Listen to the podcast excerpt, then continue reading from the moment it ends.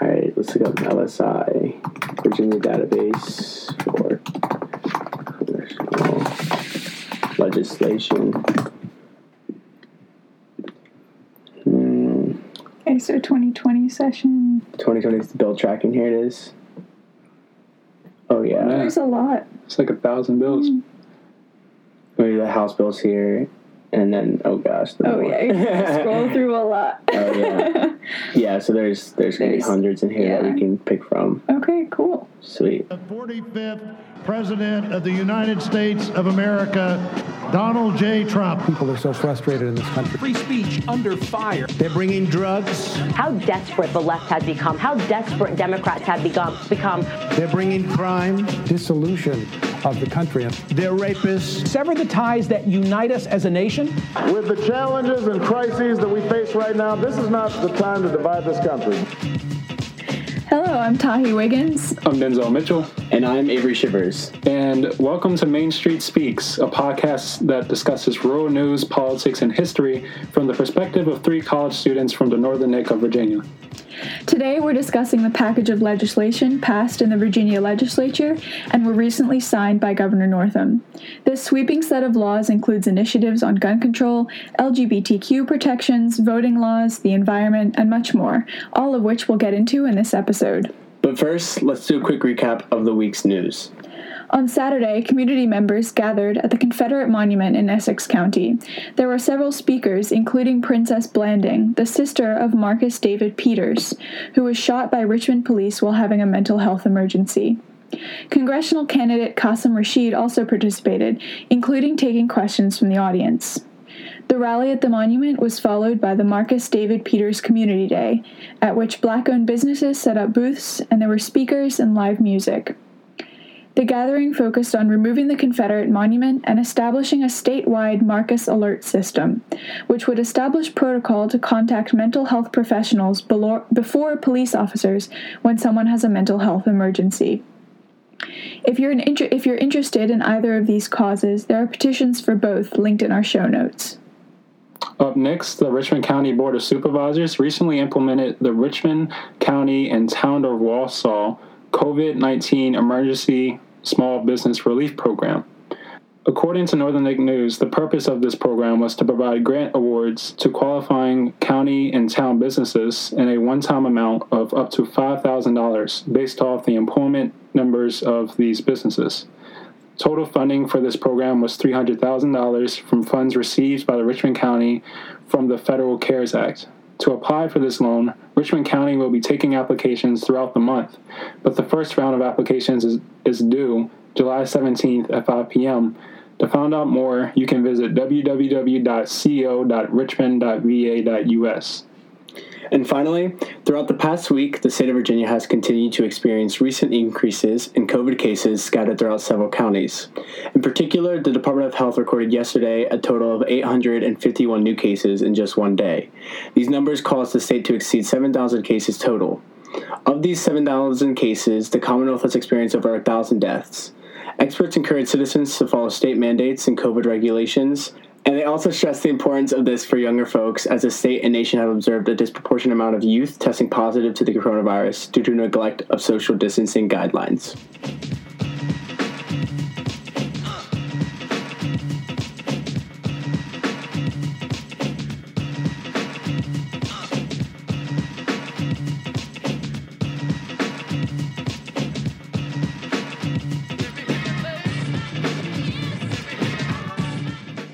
We get into the bills that were passed, we thought we'd do a quick Virginia civics lesson. We hear a lot about the national government by way of news and pop culture, but it's actually the laws passed by the states and localities that usually have the largest effect on people's lives. So, Virginia government includes the executive branch, that's the governor and, and, administration, the judicial branch, that's the courts, and the legislative branch, that's the Virginia House of Delegates, which has 100 members, and the Virginia Senate, which has 40. For a law to be passed, it must be introduced as a bill by a delegate or senator who's known as the bill's sponsor. It is then sent to the proper committee. The House has 14 and the Senate has 11. While the bill is in committee, it is commented on by the public, amended, and then voted upon. If it passes the committee, it's presented in the chamber in which it was first introduced, where it is read three times. It can be debated or amended only during the second reading and is voted upon after the third reading. Once it is passed in one chamber, it's referred to the other, where it undergoes a similar process. It must pass in both houses with the exact same language before it's sent to the governor to sign. In the 2019 general elections, Virginians elected majority Democrats to both the House of Delegates and the state Senate, meaning that legislation that previously stalled for partisan reasons was able to move through both chambers and straight to the governor to sign. Around a thousand bills were passed in each chamber, so we don't have time to discuss all of them here. Instead, we're going to quickly go over some of those major legislation, then we'll choose a few to take a deeper dive discussion into. Tai, do you want to first break down the Equal Rights Amendment and the laws that are passed in regards to that? Absolutely. So, quick bit of history here. The ERA was originally proposed in Congress in 1923 and passed in 1972. Now, for a constitutional amendment to officially be added to the Constitution, it has to be ratified by 38 states. So, Virginia voted to ratify the ERA early in 2020, making Virginia the 38th and final state to ratify. However, the U.S. Department of Justice passed a memo saying that the deadline for the 38 states to ratify had passed, and that the process would have to start all over again. However, Virginia is planning to fight this memo, memo in court, so stay updated. Denzel, I believe you're up next with gun control. Yeah, so there are quite a few laws passed um, on the topic of gun control. First of all, there'll be universal background checks for all sales of, of firearms. Um, something called extreme risk protective orders are going to be implemented, which essentially allows authorities to temporarily take guns away from people deemed too dangerous to themselves or to others to have guns. Uh, you can only buy one handgun per month now. Gun owners must report their lost and stolen firearms to law enforcement within 48 hours or face a civil penalty. There is now a larger penalty for leaving loaded and unsecured firearms in a reckless manner that endangers a child. Localities are allowed to regulate firearm and ammunition use and ownership. There will now be a Class 6 felony for someone who is in possession of a firearm while having a protective order against them. And local governments have the authority to ban guns in public spaces. All right, Avery. So you want to talk about the Lee Jackson holiday no longer being a state holiday? Yeah, yeah. So, uh, yeah. So the Virginia legislature decided that Lee Jackson Day will no longer be a state holiday. Lee Jackson Day was initially created to be a celebration of Robert E. Lee's birthday and honor Robert E. Lee and Stonewall Jackson, who were two Virginian Confederate generals. Before it was moved, this day, Lee Jackson Day, fell on the same day as Martin Luther King Jr. Day. The men were originally described in the Virginia Code as being defenders of causes in regards to their defense of the Confederacy and the institution of slavery. Instead, they're favoring to make Election Day a holiday rather than Lee Jackson Day, and even more so in regards to Virginia dealing with its history of the Confederacy. The Virginia General Assembly gave localities power to remove statues. Tahi, would you like to talk about the uh, bills and laws that pass in regards to LGBTQI protections? I would be more than happy to. um, yeah, so there was an enormous package of laws uh, passed, um, all under the umbrella of LGBTQI protections. Um, so the major one was the Virginia Values Act, which makes sexual orientation and gender identity protected classes in housing, employment, and co- and public accommodations cases. So essentially, you know, you're very familiar with the idea that employers can't discriminate based on someone's race, um, and this just adds uh, sexual orientation and gender identity as something that employers and other cases cannot discriminate against. Additionally, the legislature assigned hate crime distinctions to assault, battery, or trespassing if the victim was selected because of their LGBTQI status. Hate crimes because of gender identity or sexual orientation must be reported to state police now. Um, the legislature also said that it was easier to change a person's name and gender on a birth certificate. The Department of Education must create and implement policies concerning treatment of transgender students in public schools. There is a ban on conversion therapy, which makes Virginia the first state in the U.S. South to pass such a law. However, this does not apply to faith communities. And we'll also note that the American Psychological Association has said that conversion therapy is both not based in science and is harmful to the mental health of LGBTQI youth. Denzel, I believe we're moving on now to the easing of abortion restrictions. Yes, so this is pretty big. Two big things happen um, with the packets of legislation that had to do with abortion restrictions. Firstly, um, the state legislature repealed previous Republican led abortion restrictions. Um, this packet of legislation actually tied in the Senate, and the tie had to be broken by Lieutenant Governor Justin Fairfax. And the second thing, uh, there was legislation that removed the 24-hour waiting period before an abortion, removed the ultrasound requirement before an abortion, and re- removed the counseling requirement before abortion. And it allows nurse practitioners to perform them. And it removes the strict building codes on abortion facilities, which was really important because those strict building codes would decrease the amount of facilities that were allowed to operate in the state. So, Avery, you want to talk about the, the new marijuana decriminalization laws? Yeah, so um, the General Assembly in Virginia has voted to um, essentially drop all criminal charges um, and replace uh, possession of marijuana with a $25 civil penalty. Um, even more so, a creation of a work group to study the impact of marijuana legalization has been formed within the state government. And finally, um, no person may be uh, prosecuted or denied any right for participating in the state's medical cannabis program, um, which is a, a new state program that allows access to medical marijuana. Uh, Tahi, I speaking of uh, drug and the health administration, um, I know you have something about insulin. That's right. Yeah. The so the state legislature implemented an insulin price cap, and for sure this is not the flashiest legislation, but um, it does have some pretty big effects on many people in Virginia, specifically people of color and low income folks. Essentially, there's a price cap of a maximum of fifty dollars a month for insulin, which makes it the low the fourth lowest cap in the country, um, and this is particularly important considering that insulin prices have tripled over the last decade. So people with diabetes have uh, been forced to face higher and higher prices, um, and now they'll have this $50 a month cap. Now, Denzel, up next, I believe you're discussing the requirements to vote. Yes. So now you do not have to have a photo ID to register or to vote. Uh, in terms of registration, you can have any document, such as a bank statement or paycheck, any document that shows your official name and address. Um, if the voter does not have this, they can sign a sworn affidavit of their identity. And if they lie about their identity, they're subject to a class 5 felony. But if they don't want to do either of these things, they can vote provisionally and prove the identity later. Project Vote says about 7% of the US population lacks a photo ID, which disproportionately affects lower income communities, youth, and ethnic minorities. So hopefully, this law will allow more people to register to vote and to vote. Avery, I think you're going to talk more about voting having to do with absentee voting. Yeah, so uh, this is pretty quick. House Bill uh, number one.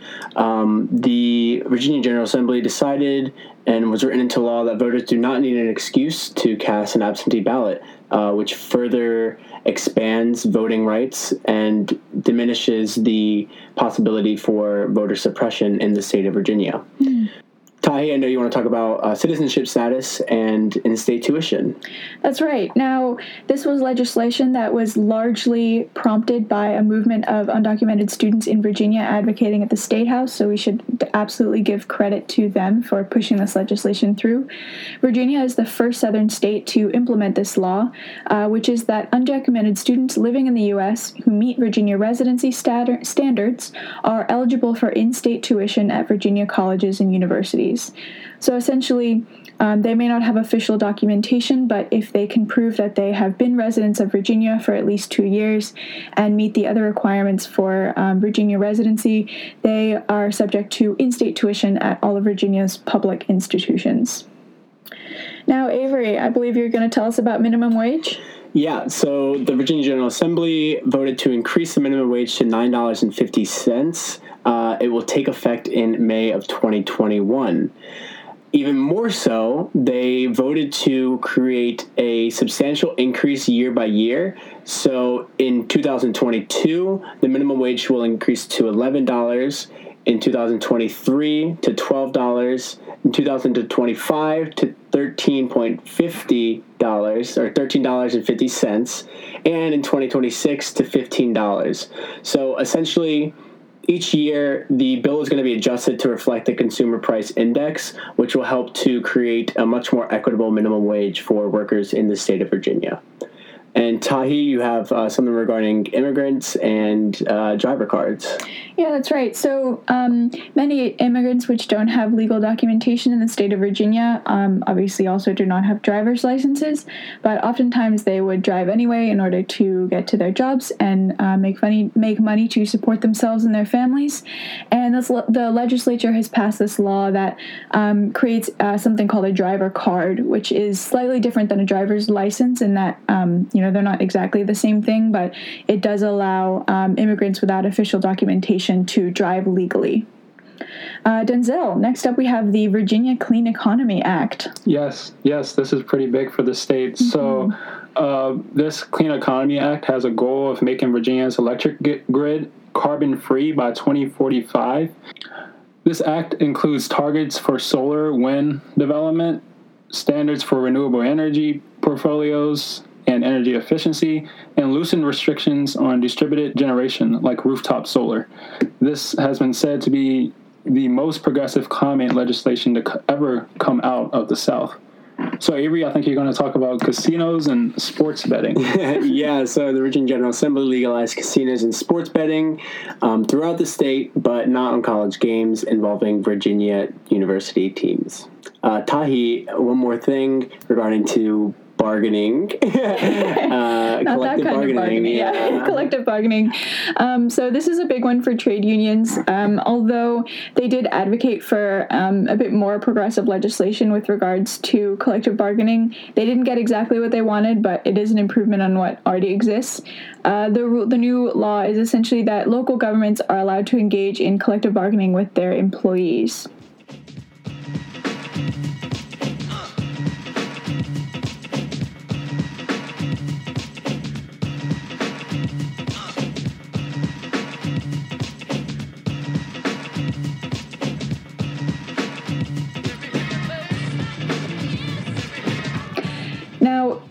You can, as you've just heard, there's a ton to go over here. So instead of doing all of that surfacey stuff, we're going to pick um, just a couple and uh, and choose to discuss it a little bit more in depth. So Denzel, I believe you picked the first one, which is gun control. Yeah. So I wanted to go back and talk a little bit about the gun control measures. Um, of course, we mentioned universal background checks, um, red flag laws, which you know stop people who who you know the government believes is dangerous from keeping or obtaining a weapon, one handgun per month. You know all these laws. Um, none of them really take guns away. And I think that was the biggest thing that localities like here were scared of. Um, every surrounding county in the northern neck, every county in the northern neck is a Second Amendment sanctuary, and they essentially they stated that the sheriffs and the supervisors of those counties stated that they won't mm. enforce any law that um, I guess restricts the Second Amendment um, in terms of taking guns away, and, and none of the laws did that. I think these are common sense measures that most people can agree with.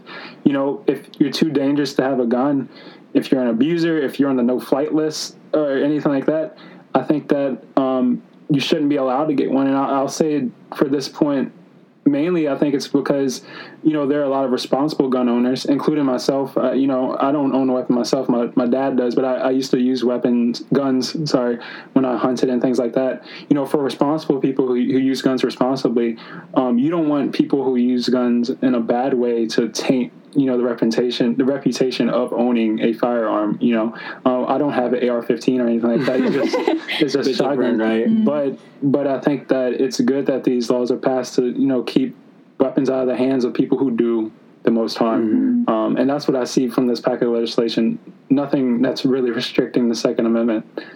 Yeah, this is this is also interesting that it happened at this time because, you know, we had the, the Virginia Beach shooting, um, and this was before the the Virginia Democratic majority was elected, and Governor Northam uh, immediately called an emergency session of the Virginia legislature, and it immediately stalled. Um, and so you can see, like, there's, you know, you have this new Virginia majority that passes Denzel, like you said, you know, common sense um, firearm legislation, but there's also this question of whether localities will enforce Mm-hmm. it. And you know, I think I think it's it's great that all of these are being implemented, but I also I suppose I'm just worried that, you know, localities are empowered, which I think is good, but I feel like it'll it has the it carries the risk of further sort of fractionalizing the the way that gun legislation is enforced. Um, I don't know. What do you guys think of that? Yeah, I was going to mention the point. I mean, two House Bill 421 and Senate Bill 35 both include uh, further authority and jurisdiction for localities in regard to the Second Amendment. So, House Bill 421, localities are allowed to regulate firearm and ammunition use and ownership.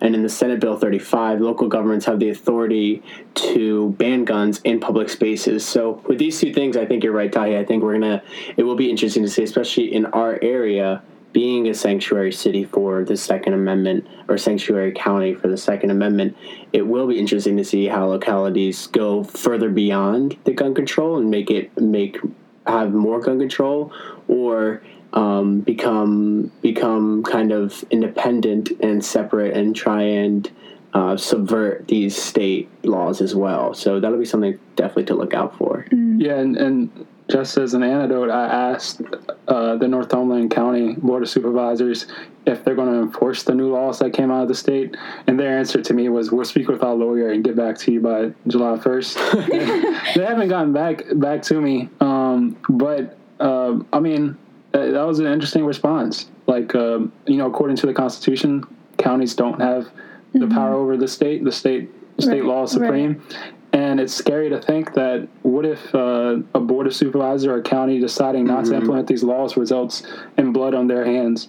Uh, so I hope, I hope they Yeah. they, they actually enforce these laws. It doesn't look like much that would be the board of supervisors. It just looks like you know they would have to be holding people accountable. I guess you could say, in the local sheriff's department as well as well. Yeah, it'll be it'll definitely be interesting to see, especially in our area. Yeah. Um, all right, let's move on to LGBTQ protections. Yeah, that's right. So we discussed earlier the Virginia Values Act, these new distinctions uh, for individuals who identify as LGBTQIA, um, and this is also relevant to this area. Um, in 2017, there was the case of Gavin Grimm, who was a student in Gloucester County, um, and he uh, he wanted to use the bathroom that aligned with his gender identity, um, and actually did for a couple of months before some complaints from parents made the Gloucester school change their policy, um, which led uh, Gavin Grimm, along with the ACLU, to file a lawsuit under Title IX.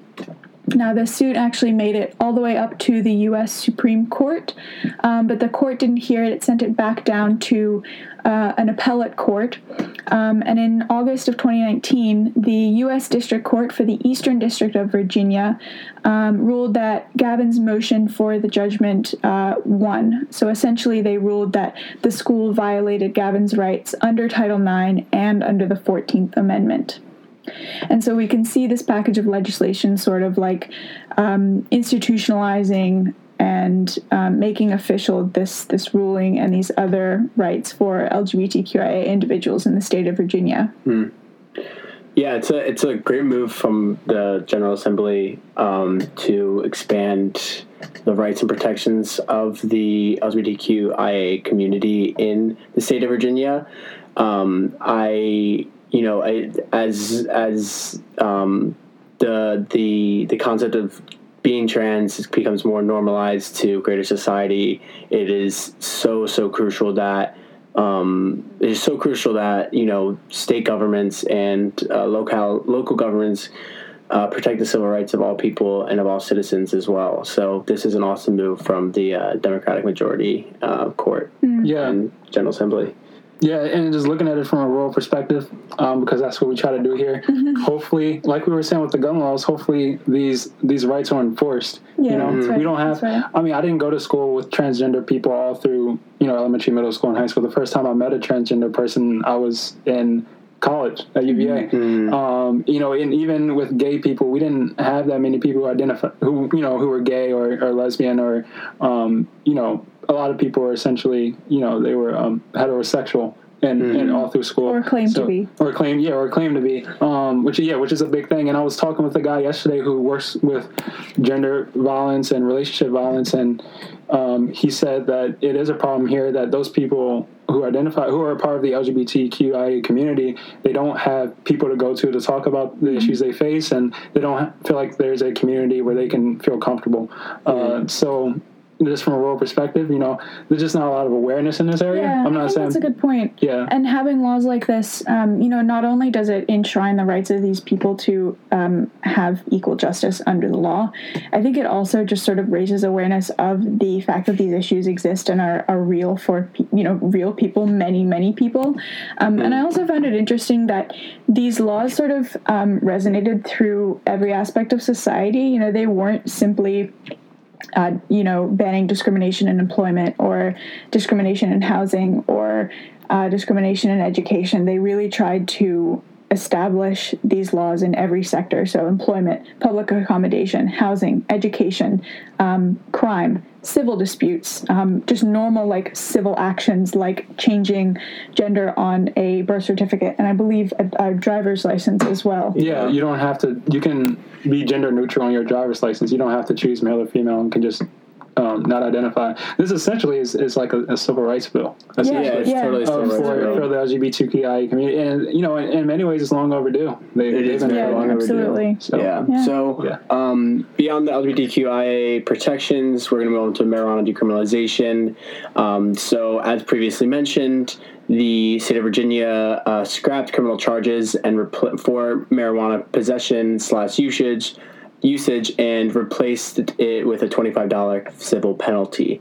Um, they also established a work group to study the impact of mar- marijuana legalization as well.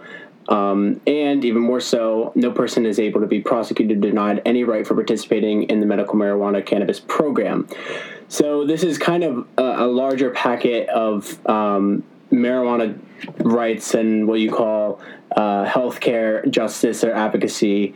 Um, in that marijuana is is becoming much more normalized as a usage for uh, a medical source and a medical uh, drug and even more so the part of the decriminalization of the of the of the plant and drug is even more significant in regards to criminal justice reform um, because as we've seen in the war on drugs in the late uh, 90s and um, into the 2000s with the um, Clinton administration and even into the Bush administration as well. And still today um, the usage and the surveillance of communities of color um, regarding the usage of marijuana was extremely, extremely uh, detrimental to the welfare of these communities and led to higher incarceration levels as well. So what this does is helps to avoid strong penalties and or criminal legislative criminal charges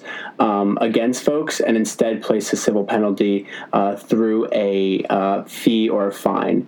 Um, and I think this is an, an awesome move, not only in regards to healthcare advocacy, but also in regards to criminal justice reform. My only thing is is that I think that the, the state of Virginia needs to now look into how they will um, how they will contribute to the release of folks who have been criminalized previously for marijuana and are still in state penitentiaries or private prisons in the state of Virginia. Uh, quick, quick explainer just on criminalization versus civil suits. So, um, if you know if someone is sued or prosecuted, it will either be because of a crime they committed or because of a civil dispute. So, a crime might be um, a robbery or arson or something like that, and a civil dispute might be something like um, a debate over a contract, for example. And so, making this um, a, a civil case instead of a criminal case means that uh, jail time is usually not um, not part of the consideration in cases like this. Yeah. and uh, like me personally, I don't use marijuana, but but I'll just say that I mean there are people of all races who use it. Mm-hmm. Um, for and it's been like that been that way for a while. If you look at the history of why marijuana was made illegal, um, you know, back in the early 1900s, it was really made illegal because they wanted a way to you know incarcerate people of color. Um, Yeah. that includes people in the Latinx community. That includes um, African Americans. So you know, I think in some ways uh, we're, we're going back back in time. Um, so this is I, I was going to say I was going to say that this is overdue, but it's not even overdue in a sense if you consider the fact that at a point in time marijuana was something that was regularly used by all Yeah. people in society that's without being without the fear of being incarcerated. So I think that this is a step in the right direction. Um, like you were mentioning about, I hope they look at the people who are inc- currently Yeah. incarcerated. Right, right. Um, because if we're going to decriminalize it, then you know, is it right to keep those people in jail and to keep the yeah. at least the people who have gotten out? Is it right to keep that on their record? That's a wonderful And I point, think yeah. that that's a good thing. You know, this isn't exactly going to benefit me directly, but in terms of in terms of making sure that we you know fight for criminal justice and reform Mm-hmm. of, of criminal justice i mean it's gonna it's gonna be good for our economy you know you think about the way that it, it could be used to you know to build an economy in virginia if it is fully legalized at some point so yeah i think this is a step in the right direction Sweet. Yeah.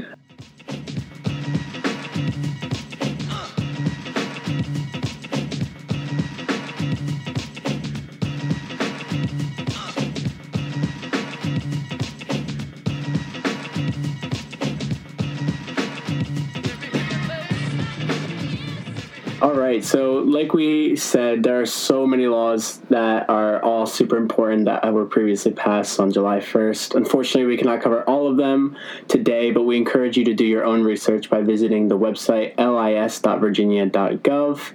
Um, and yeah, here are our final thoughts. Thank you guys so much for listening. Um, and please do your own research regarding these laws in the state of Virginia.